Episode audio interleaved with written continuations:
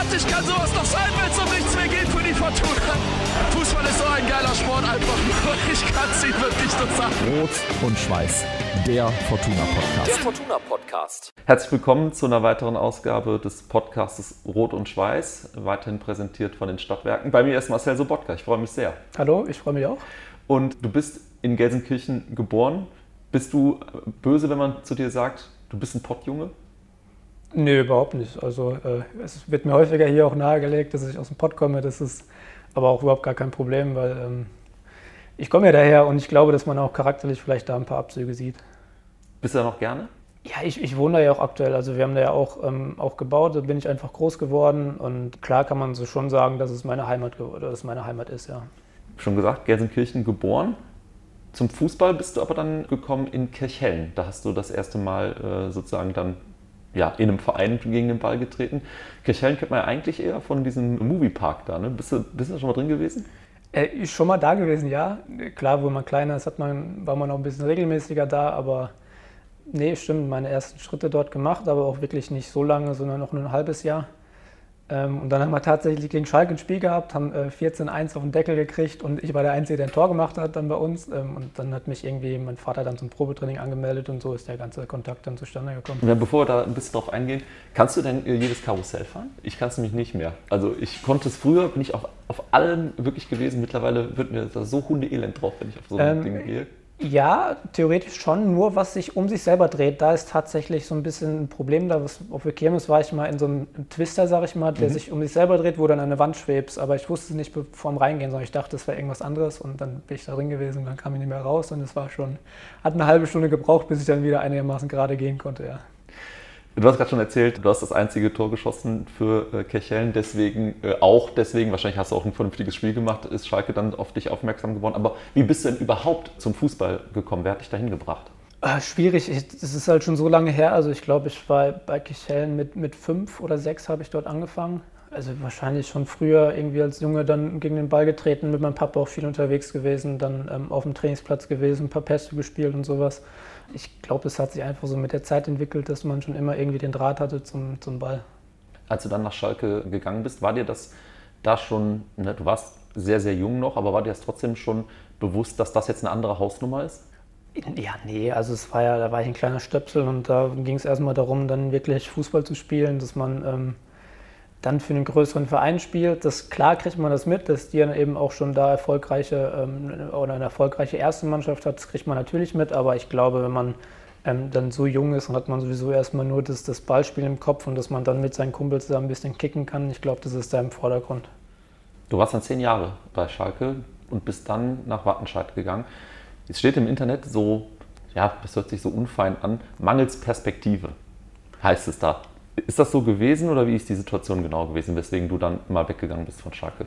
Ja, also sie haben einfach nicht mehr das gesehen, dass ich weiter oder dass ich da irgendwie erfolgreich für die in der Zukunft spielen könnte. Also ist das, das von, war ist schon das von so, denen auf dich an ja, genau. angetragen worden? Ja, ja, genau. Also es war schon so, dass ich, es gilt ja dort auch das Leistungsprinzip und ich habe in der Saison auch nicht viel gespielt. Und dann haben sie mir halt schon nahegelegt und gesagt, ja, ich glaube, wir übernehmen dich dann nicht mehr in die U17. Ja, ist natürlich so als als Jugendlicher, sage ich jetzt mal, schon schwer zu verkraften, wenn einer dann einem sagt, du bist zu schlecht. Ne? Ähm, damals war ich auch körperlich jetzt noch nicht so weit, sage ich mal. Ich war schon so eher der Spätentwickler, wo ich dann noch in die Größe ein bisschen gewachsen bin. Dann war man ein bisschen klein, ein bisschen schmächtig, das kam dann alles irgendwie so zusammen. Aber so im Nachhinein, wenn man zurückblickt, war es halt genau das Richtige für mich, weil ich dann nochmal in Wattenscheid so den, so den Spaß am Fußball nochmal wieder, wieder entdeckt habe, wo ich gar nicht mehr. ein bisschen verloren, ja? Ja, das ist halt schon auch schon eine Leistungsstruktur dann in der Jugend auch. Ne? Also es ist ja dann wirklich, dass du dann auch eine hohe Fluktuation hast. Also da sind Leute gekommen, die waren, sind 50 Kilometer extra zum Training gefahren, waren dann für eine Saison da und sind dann wieder abgehauen, weil sie einfach zu schlecht waren. Also weil es dann einfach nicht gereicht hat. Und man hat vielleicht drei, vier Leute gehabt, über die man dann mit, oder mit denen man fünf, sechs Jahre zusammengespielt hat und sonst war es echt ein reger Austausch von Leuten. Und klar ist das auch irgendwo eine Leistungsstruktur, auf jeden Fall. Und dann, wo ich dann eben dort aussortiert worden bin, hatte ich dann nicht mehr im Kopf, hey, ich muss jetzt unbedingt Fußballprofi werden, sondern es war dann für mich so, dass ich es dann wirklich aus Spaß gemacht habe, dass ich dann wieder den Spaß am Spielen zurückgekriegt habe und vor allem in den einen Jahr in Wattenscheid und auch in dem einen Jahr in Oberhausen ist dann der Spaß wieder zurückgekommen, wo man dann wirklich dann noch den nächsten Schritt gemacht hat. Ähm, und im, im Nachhinein waren es wirklich zwei entscheidende Jahre auch in meiner Karriere, aber auch zwei schöne. Du hast gerade gesagt, das ist natürlich nicht schön, äh, gerade als Jugendlicher, wenn man hört, du bist zu schlecht, um hier zu bleiben. Ähm, wer hat dir geholfen damals, das so ein bisschen zu verarbeiten? Family zu Hause? Freunde? Family ja, aber auch der, der damalige Trainer in Wattenscheid, das war Alpers Langüven, der war auch teilweise mal hier, glaube ich, in der U15, über, in der U15-Trainer. Und war auch ganz witzig. Ich hatte ihm zuerst auch abgesagt, dass ich nicht nach Wattenscheid gehe, weil ich natürlich dachte, ich komme von Schalke und ich bin natürlich was Besseres, so in Anführungsstrichen, ne, klar. Ja, aber irgendwann hatte ich dann keine Option mehr, konnte nirgendwo hin und hat mein Vater dann nochmal angerufen und dann ähm, habe ich dann Probetraining tatsächlich gemacht mit, ich glaube, wir waren 45 weiteren Spielern, die sich dann wirklich für die U17 in Wattenscheid beworben haben, wenn man so sagen kann. Ja, da war natürlich ein schwieriger Start mit dem Trainer, der ihm natürlich vorher abgesagt hatte und sonst irgendwas, aber nee, da fing das dann wirklich so an, dass ich dann, ähm, dass er mich dann genommen hat und ich dann das erste halbe Jahr U17 spielen konnte und das zweite halbe Jahr dann schon als U17-Spieler in einer, A-Jugend gespielt habe. Und da war er, glaube ich, so der Erste, der mich da so ein bisschen, bisschen wieder aufgefangen hat, sag ich mal. Und du bist ja dann zwei Jahre später, hast ja gesagt, Wattenscheid, Oberhausen und dann tatsächlich wieder zu Schalke zurück. Erstmal, wie ist es dazu gekommen und war es auch so ein bisschen Genugtuung für dich? Genugtuung fange ich mal damit an, auf gar keinen Fall, nee. Also ähm, eher überraschend, weil ich wirklich nicht mehr damit gerechnet habe, dass, dass die dann wirklich auf einen zukommen. Aber der Kontakt ist eigentlich nie abgerissen, weil ich dann zur, oh, wie alt war ich da, 16, 15, dann bin ich auch auf die Sportschule dort gewechselt, wo ich noch bei Schalke gespielt habe. War dann ein Jahr und wurde dann in Schalke aussortiert. So. Ja, bin aber trotzdem weiter auf der Schule geblieben und das mhm. heißt, dass wir noch dreimal die Woche morgens Training hatten. Und dort hat einmal die Woche auch der A-Jugendtrainer Norbert Elgert geleitet. So, und, aber er dachte grundsätzlich immer, dass ich eine älter bin, weil ich ja dann als B-Jugendlicher noch schon, schon A-Jugend gespielt habe. Und irgendwann hat dann der, der, der Trainer gesagt, nee, nee, er ist, er ist Jungjahrgang und dann hat er gesagt, oh, okay. Und dann ist er auch ein bisschen darauf aufmerksam geworden und hat mich ja auch weiter im Training unter der Woche gesehen und so ist dann so der erste Kontakt wieder entstanden. Ist dann auch so ein bisschen wieder, du hast gesagt, man hat sich ja so ein bisschen davon verabschiedet, dass man Profifußballer werden muss, in Anführungsstrichen. Und dann, als du dann wieder in den U19 von Schalke bist, ist dann dieser, dieser Traum doch wieder ein bisschen aufgelebt für dich innerlich? Ja gut, den Traum aufgelegt oder so. Ich habe mir generell wenig Gedanken darüber gemacht, sondern eigentlich immer nur im, in dem jetzigen Moment dann auch gelebt, sondern auch nie gesagt, boah, mit 20 muss ich das und das erreichen oder sonst irgendwas, sondern ich habe es einfach versucht, das Beste daraus zu machen, wie es so ist. Aber klar ist dann schon mal erstmal, wenn man dann aussortiert wird, ist erstmal der Knick da, gar keine Frage. Ähm, es hat mich eher überrascht, dass Schalke mich dann doch wieder haben wollte, dass es, dass es dann auf einmal funktioniert und dann ja, es war dann schon ein Schub extra Motivation nochmal klar, weil Norbert Elgert, das war auch ein Ruf, oder der Ruf eilt ihm einfach hervor, dass er einfach wirklich mit einer der besten 19 oder der U19-Trainer ist. Das kann ich auch nur bestätigen. Also das war wirklich ein richtig wichtiges Jahr in, in meiner Karriere auch und ich habe super viel gelernt bei ihm. Ich glaube immer noch, dass ich heute Sachen mache, die er mir beigebracht hat. Also das war wirklich mit das, das entscheidendste Jahr überhaupt. Was macht ihn denn so besonders? Also das hört man ja echt immer wieder tatsächlich. Und ich meine, der Erfolg gibt ihm ja auch recht. Ne? Ja, die Art und Weise, wie er es einem, einem beibringt, das Menschliche, ich kam mit ihm super klar. Ich glaube, dass wir auf einer Wellenlänge waren, dass er ihm einfach auch Sachen mitgibt für, fürs Leben. Also wirklich nur im Fußball, sondern auch den Charakter ein bisschen formt. Ja, ich bin einfach, also ich sage auch ganz ehrlich, wenn er wahrscheinlich nicht oder wenn er nicht Trainer gewesen wäre, weiß ich auch nicht, ob ich nochmal nach Schalke gegangen wäre, weil es, es war ein großen Teil nur wegen ihm, wegen ihm, weil ich gesagt habe, ich will unter ihm gerne nochmal spielen, weil ich natürlich auch als, als kleiner Junge dann oder als 17-Spieler viele Sachen über die A-Jugendlichen gehört habe und auch mit denen morgens trainiert habe und alles, war eher ein großer Antrieb, dass ich da nochmal hingehe. Und im Nachhinein bereue ich es auf gar keinen Fall, weil er hat mir wirklich viel auch fürs Leben weitergeholfen. Er hat mal gesagt, Talente entfalten sich erst durch Training. Talent ist wie ein Muskel, der jeden Tag trainiert werden muss. Kannst du dem anschließen? Ja, ich glaube nicht, das harte Arbeit zu ersetzen. Ich habe schon viele Leute gesehen, die wirklich ähm, die talentiertesten Spieler in der Jugend waren und die, wo es am Ende halt eben nicht funktioniert hat, weil sie dann irgendwie mal am Wochenende sich einen über den Durst getrunken haben oder, oder geraucht haben oder sowas. Das, das passt halt nicht. Also klar haben es vielleicht talentierte Leute ein bisschen einfacher, aber ähm, unterm Strich, die, die hart dafür arbeiten, werden dafür auch irgendwann belohnt. Und ähm, am besten ist natürlich, du hast beides, aber grundsätzlich ersetzt nichts harte Arbeit. Gab es denn Spieler, wo du gesagt hast, oder wo du gedacht hast, der schafft es auf jeden Fall und da ist dann gar nichts draus geworden? Ja, sowas haben wir auch, ja klar. Also es waren viele, die dann auch schon U-Nationalmannschaften gespielt haben und äh, Westfalenwald und was das alles nicht war, die dann alles durchlaufen haben, überall auch immer ähm, hoch angepriesen worden sind auf den Turnieren, die besten Spielermedaillen gewonnen haben, immer. Ja, und jetzt hört man halt wirklich wenig von denen. Aber was braucht es denn für dich, also um, um Profi zu werden? Was würdest du sagen? Ist das viel Glück? Beharrlichkeit? Was, was braucht man da? Glück gehört auch dazu, gar keine Frage. Ich glaube, dass du in den richtigen Momenten auch da sein musst. Zum Beispiel, wenn du wirklich dann irgendwie ein, ein wichtiges Spiel hast und dann sind viele Scouts dort und du machst ein gutes Spiel, dass, dich, dass du dann irgendwie auffällst, dass du dich von den anderen absetzt. Aber wie du schon gesagt hast, Beharrlichkeit gehört auch auf jeden Fall dazu. Ne? Wenn, du, wenn du hart dafür arbeitest und dann nicht in einem Spiel auffällst, sondern von 34 Spielen 32 gute Spiele machst, dann fällst du halt auch auf. Also gewisse Quäntchen Glück auf jeden Fall. Aber man sagt ja, auf, auf, auf Dauer wirst du einfach belohnt dafür, wenn du hart arbeitest. Als du in die A-Jugend gegangen bist, ich muss mal noch mal, ich muss es nachschauen. Du hast da mit Leuten wie Tilo Kehrer, jetzt Paris Saint-Germain, Kan Ayhan, lange bei der Fortuna, jetzt Sassuolo in Italien, oder Leroy Sané gespielt, der jetzt bei Bayern ist. Hat man damals schon so gemerkt, okay, die Jungs, die werden schon eine Karriere hinlegen?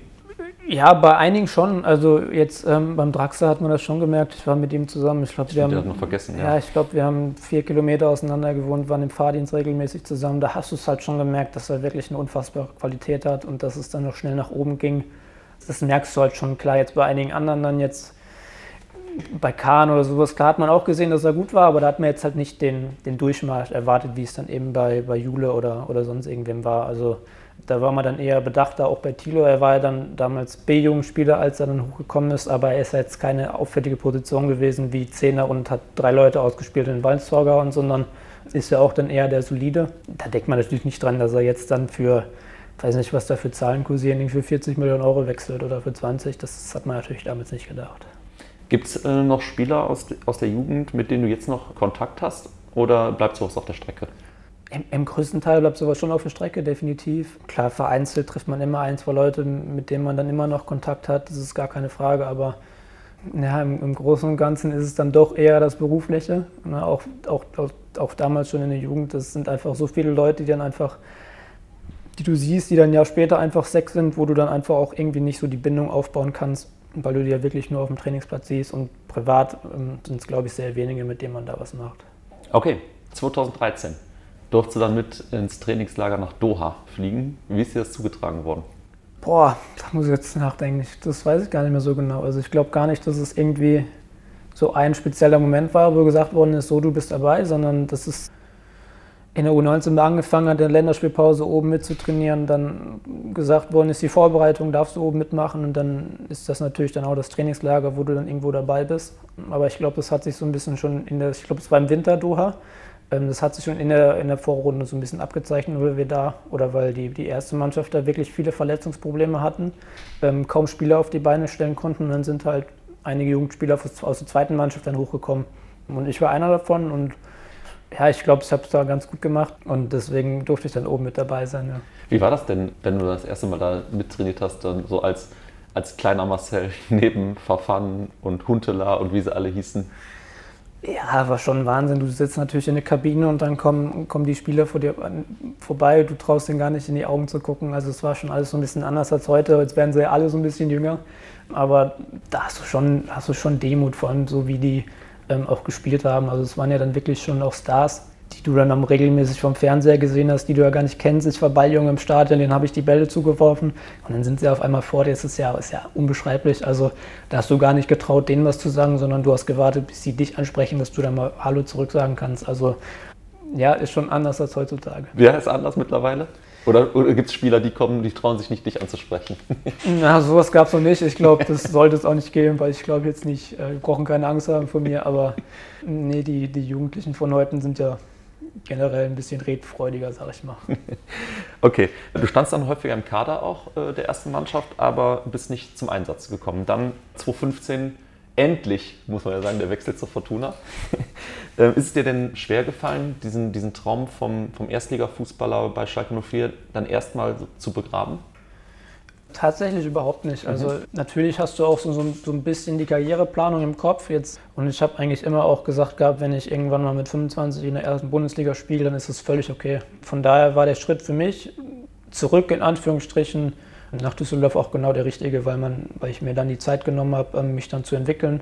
Das Niveau in der zweiten Liga ist jetzt heutzutage auch nicht mehr so schlecht, dass du sagst, da ist mindestens ein League-Unterschied von der Qualität her. Und ich sage immer, ich gehe lieber einen Schritt zurück, als zwei Schritte vorzugehen, als, als zu stagnieren. Und ähm, es gibt einfach nichts Wichtigeres als Spiele. Ob du dann jetzt in der Jugend die Spiele machst oder dann, wenn du Anfang 20 bist, die Spiele machst. Ähm, nur so kannst du dich weiterentwickeln. Es bringt dir nichts, wenn du bei einem Top-Club bist und du spielst 30 Minuten in der Saison. Das bringt dich nicht weiter. Vielleicht hast du einen Titel gewonnen, das kann gut sein, aber steht auf dem Papier, hast aber selber nicht gespielt. Und das, deswegen war es für mich genau das Richtige. Wer hat denn damals den Kontakt zu dir geknüpft? Es ist auch tatsächlich durch Peter Hermann entstanden, Ah ja. ähm, der mich in Schalke schon eigentlich hochgeholt hat, der mich ganz cool fand. Und der hat damals auch den Kontakt zu mir gesucht, auch mit den Worten, ja Marcel, du musst spielen. So, und ähm, so ist dann der erste Kontakt entstanden. Hat er recht behalten, ne? Hat er recht bei. Deine erste Saison hier war für euch als Mannschaft auch nicht unbedingt eine leichte direkt. Ne? Ihr habt lange gegen den Abstieg gespielt. Hat dich das denn als, als Fußballer weitergebracht, würdest du sagen? Ja, alles prägt einen natürlich. Also jetzt nicht nur fußballerisch, sondern auch charakterlich, sondern wenn du, ich glaube, wir hatten am vorletzten Spieltag hier ein Spiel gegen, gegen FSV Frankfurt, wo es dann wirklich heißt, entweder du oder die, also entweder die oder wir, wo Kerem Demirbay dann das 1-0 macht. Ich glaube, dann ist Frankfurt am Ende abgestiegen. Das hätte auch genauso gut andersrum laufen können. Also ähm, da hast du dann wirklich zum ersten Mal auch gemerkt, dass dann der Druck von außen auf einem wirklich riesig ist. Das hast du die ganze Woche schon gemerkt. Ich habe in dem Spiel nicht gespielt. Und ich weiß auch nicht, ob ich es mir zugetraut hätte, da zu spielen. Also es war schon wirklich, es war schon wirklich extrem und natürlich an solche Situationen wächst du. Das sind offene Worte auch tatsächlich, ne? wenn man so sagt, so, boah, ich weiß nicht, ob ich damals schon so bereit gewesen wäre dazu. Ich meine, heutzutage wäre es für dich wahrscheinlich kein Problem. Ne? Da, da, man wächst dann einfach mit diesen Aufgaben. Ne? Ja, ja, auf jeden Fall. Wie gesagt, da war ich auch 21 und ähm, ich habe schon gemerkt, ich habe nicht gespielt und war, war vor dem Spiel halt trotzdem super nervös.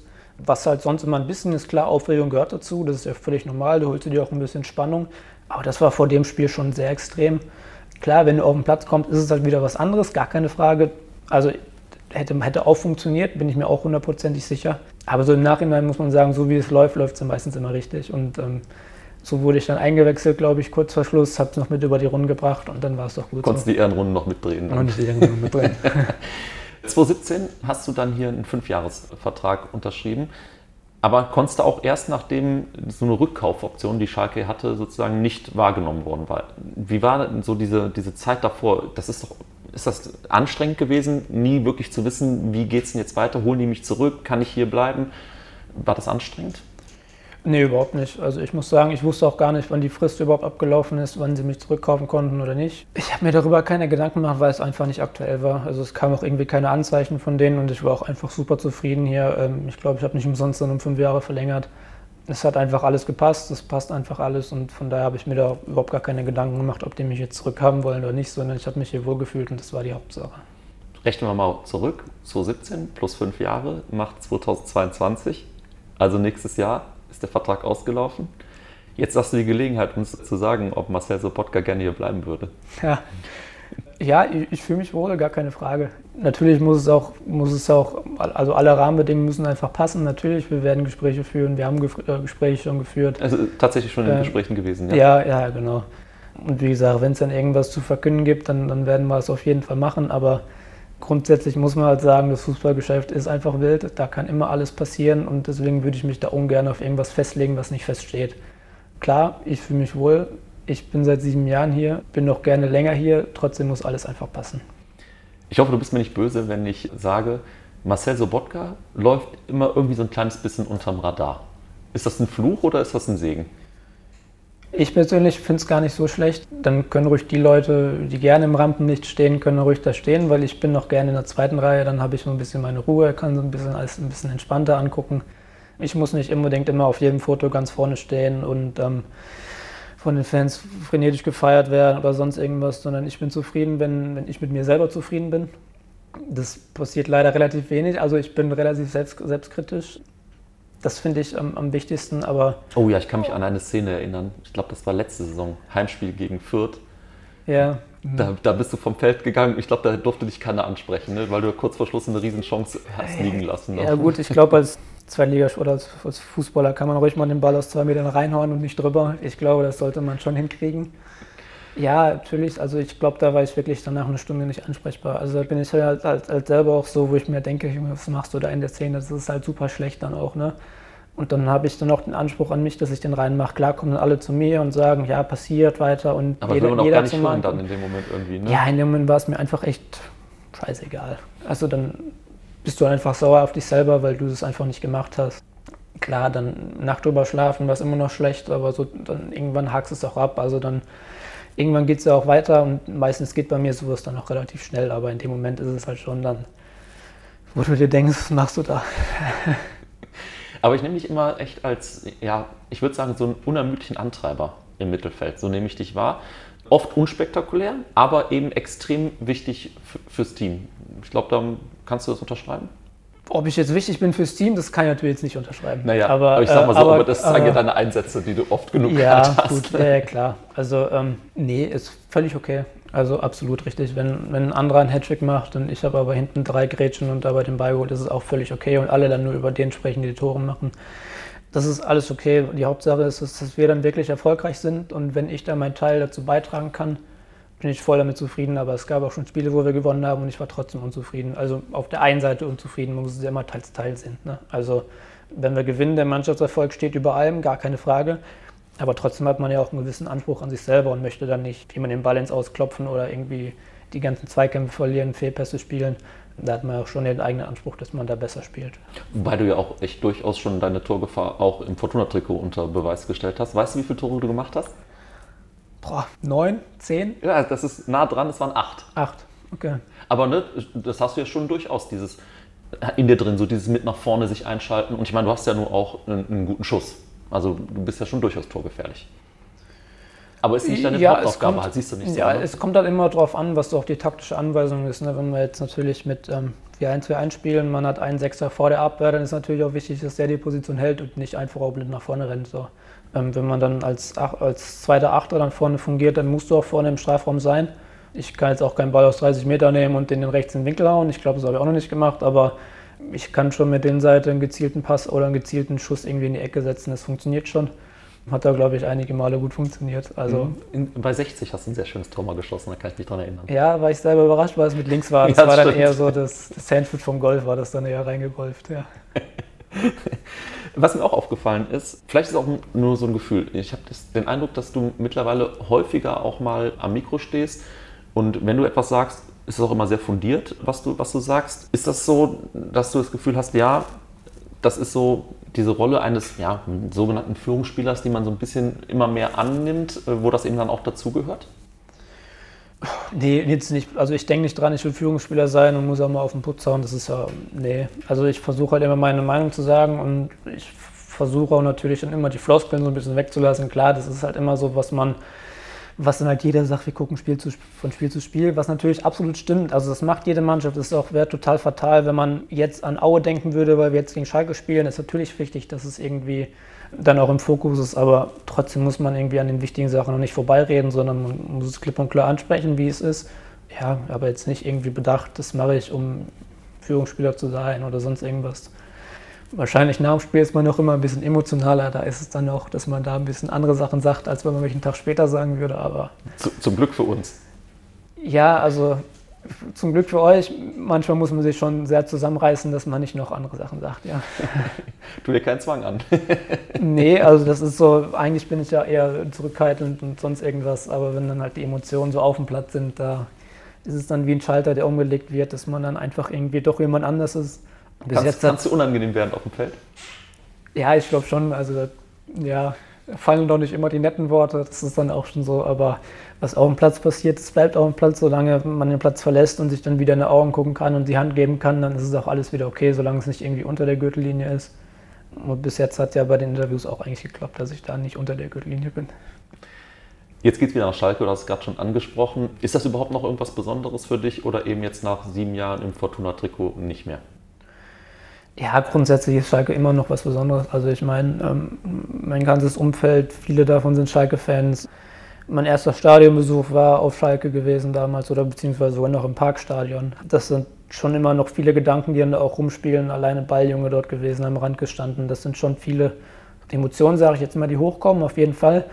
Aber wenn das Spiel angepfiffen ist, ist es trotzdem ein Spiel wie jedes andere. Absolut. Also man muss da mit dem gleichen Willen dran gehen, als wenn man hier zu Hause gegen Kiel spielt oder sowas. Also es ist jetzt wirklich nichts, wo ich sage, ich bin da mehr motiviert oder sonst irgendwas, sondern ich bin eigentlich in jedem Spiel motiviert zu gewinnen, weil ich einfach nicht verlieren kann. Aber klar, im Vorfeld und drumherum und vielleicht auch danach ist es dann schon ein bisschen emotionaler dort.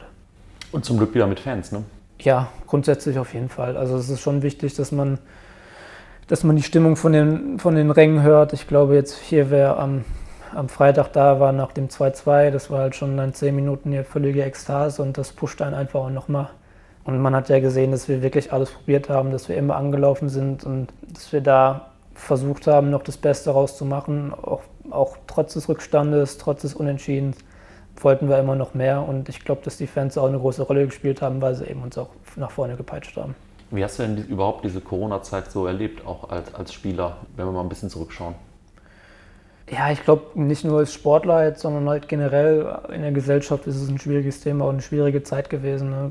Alleine der Lockdown, wo man nicht außer Haus durfte, Maskenpflicht, ähm, dann sagen die einen, das stimmt, das gibt's nicht. Und dann ist halt viel hin und her. Dann die Inzidenzen wieder höher, dann nochmal Lockdown. Das ist halt, glaube ich, für, jede, für jeden so ein bisschen schwierig und da kann man sich als, als Fußballer, muss man sagen, hatten wir wirklich eine Sonderstellung, weil wir hatten ja das, das Glück, dass wir unseren Beruf noch weiter ausüben konnten. War das richtig, weiterzuspielen, findest du?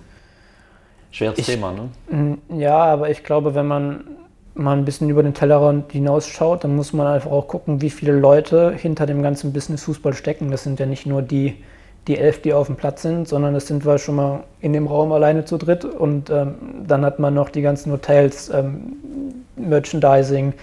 Ich glaube, da kommen wir ja auf locker über 50.000 Leute, die irgendwie in dem ganzen Fußballbusiness das zu tun haben. Ich glaube jetzt nur erste und zweite Liga.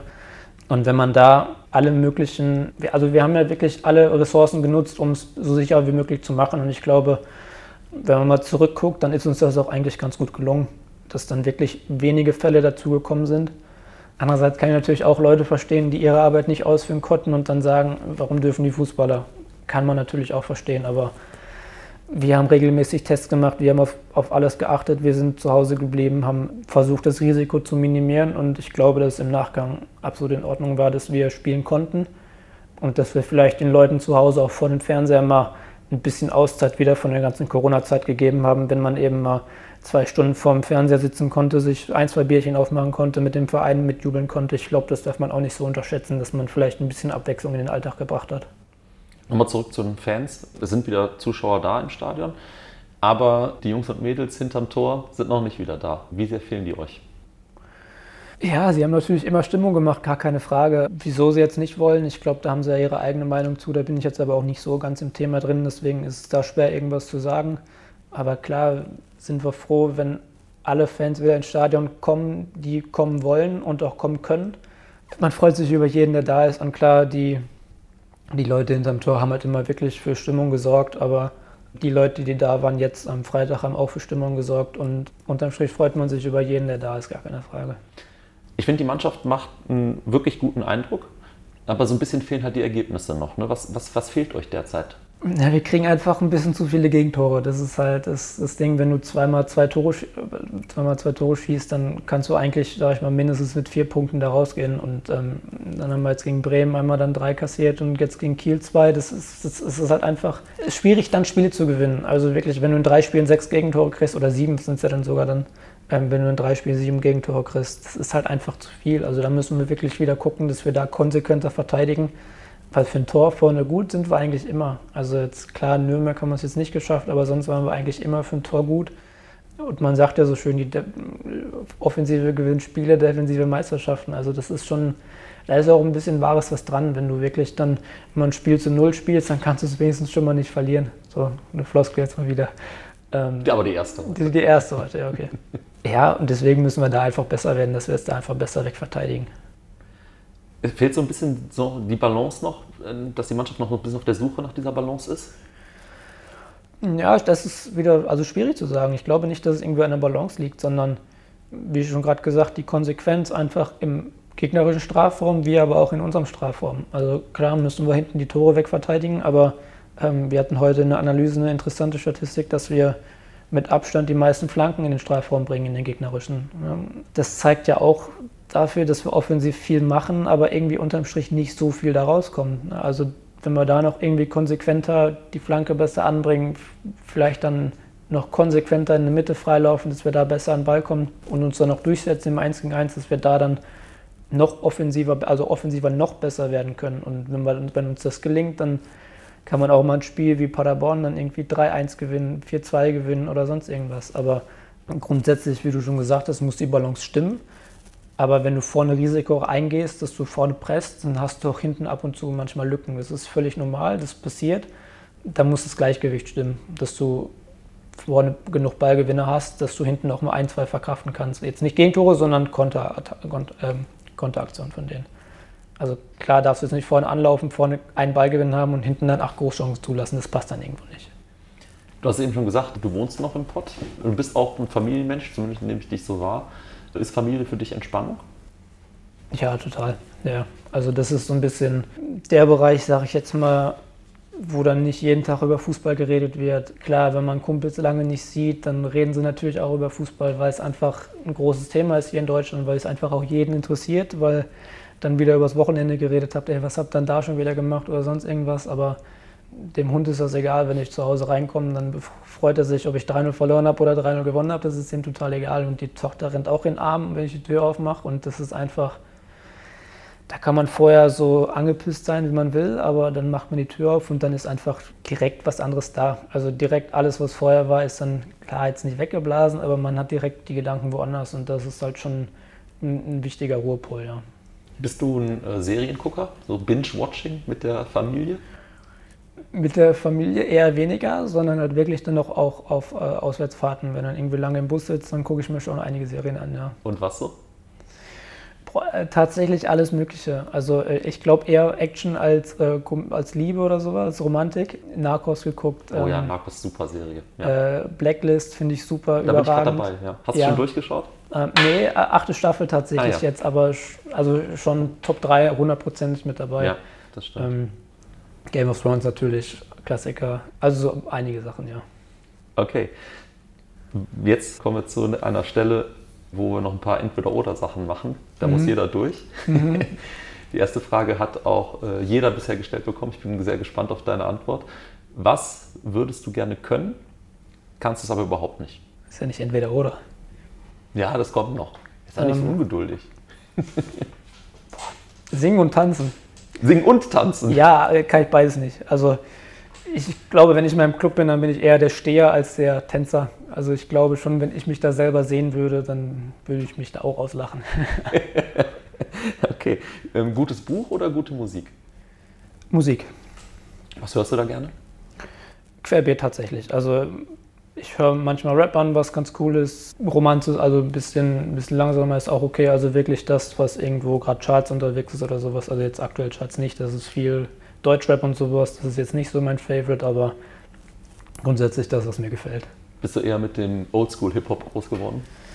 Ja, also ich höre ganz, also tatsächlich auch mal irgendwie so ähm, Queen oder sowas, das ist auch mal ganz cool. Also es ist wirklich komplett querbeet und ich will mich da jetzt nicht auf, auf eins festlegen, sondern von Neuzeit bis wirklich ein bisschen früher alles drin. Alles, was sich gut anhört, einfach dann. Alles, was sich gut anhört. Perfekte Grätsche oder Tunnel? Ich glaube, die Frage kann ich mir ja, selber Grätsche. beantworten. Ist so, ne? Ja. Ist ein, ist ein cooles Gefühl, oder? Ja, ich weiß auch gar nicht, ob ich irgendwann mal auf Tunnel gegangen bin. Also ich glaube, dass ich dann, wenn den anderen anschießen würde. Und klar, wenn man jetzt einen abgrätscht und das ganze Stadion springt auf und jubelt und sowas, das ist halt schon cool, ja. Adam Botzek oder Olli Fink? Boah, da würde ich mich tatsächlich für keinen entscheiden. Also das sind beide wirklich super, super Charaktere, die ich ähm, mit der Zeit ja absolut lieb gewonnen habe. Ähm, Olli, mein jahrelanger Zimmerkumpane, dann äh, Botze, mit dem ich auch schon viel privat gemacht habe, mit seiner Family, mit seinen zwei Kids. Also beide definitiv beide. Auf dem Feld aber sehr unterschiedlich, ne? Tatsächlich, obwohl sie ja eine ähnliche Position gespielt haben. Ne? Ja, Olli eher der ruhige, der mit Taten sprechen lässt und Botzer eher so der radikale, aber beide einzigartig und äh, das sind wieder zwei, von denen ich sage, mit denen werde ich auch nach der Karriere Kontakt haben. Okay, letzte Frage. Bei welchem Essen wirst du schwach? Kuchen. Ja, also ähm, jetzt kein Schokokuchen. Schoko bin ich nicht so der Fan von, aber ähm, wenn da irgendwie Apfel, Erdbeerkuchen oder sowas steht, dann könnte ich da glaube ich schon vier, fünf Stücke von essen, was dann vielleicht der Figur nicht so gut tut, aber ab und zu ist es mir okay. Nach der Karriere. Nach, ja, nach der Karriere gehe ich auf, dann da darf ich auch nicht so viel essen. Wunderbar, danke für, für die Zeit, die du hattest. Gerne.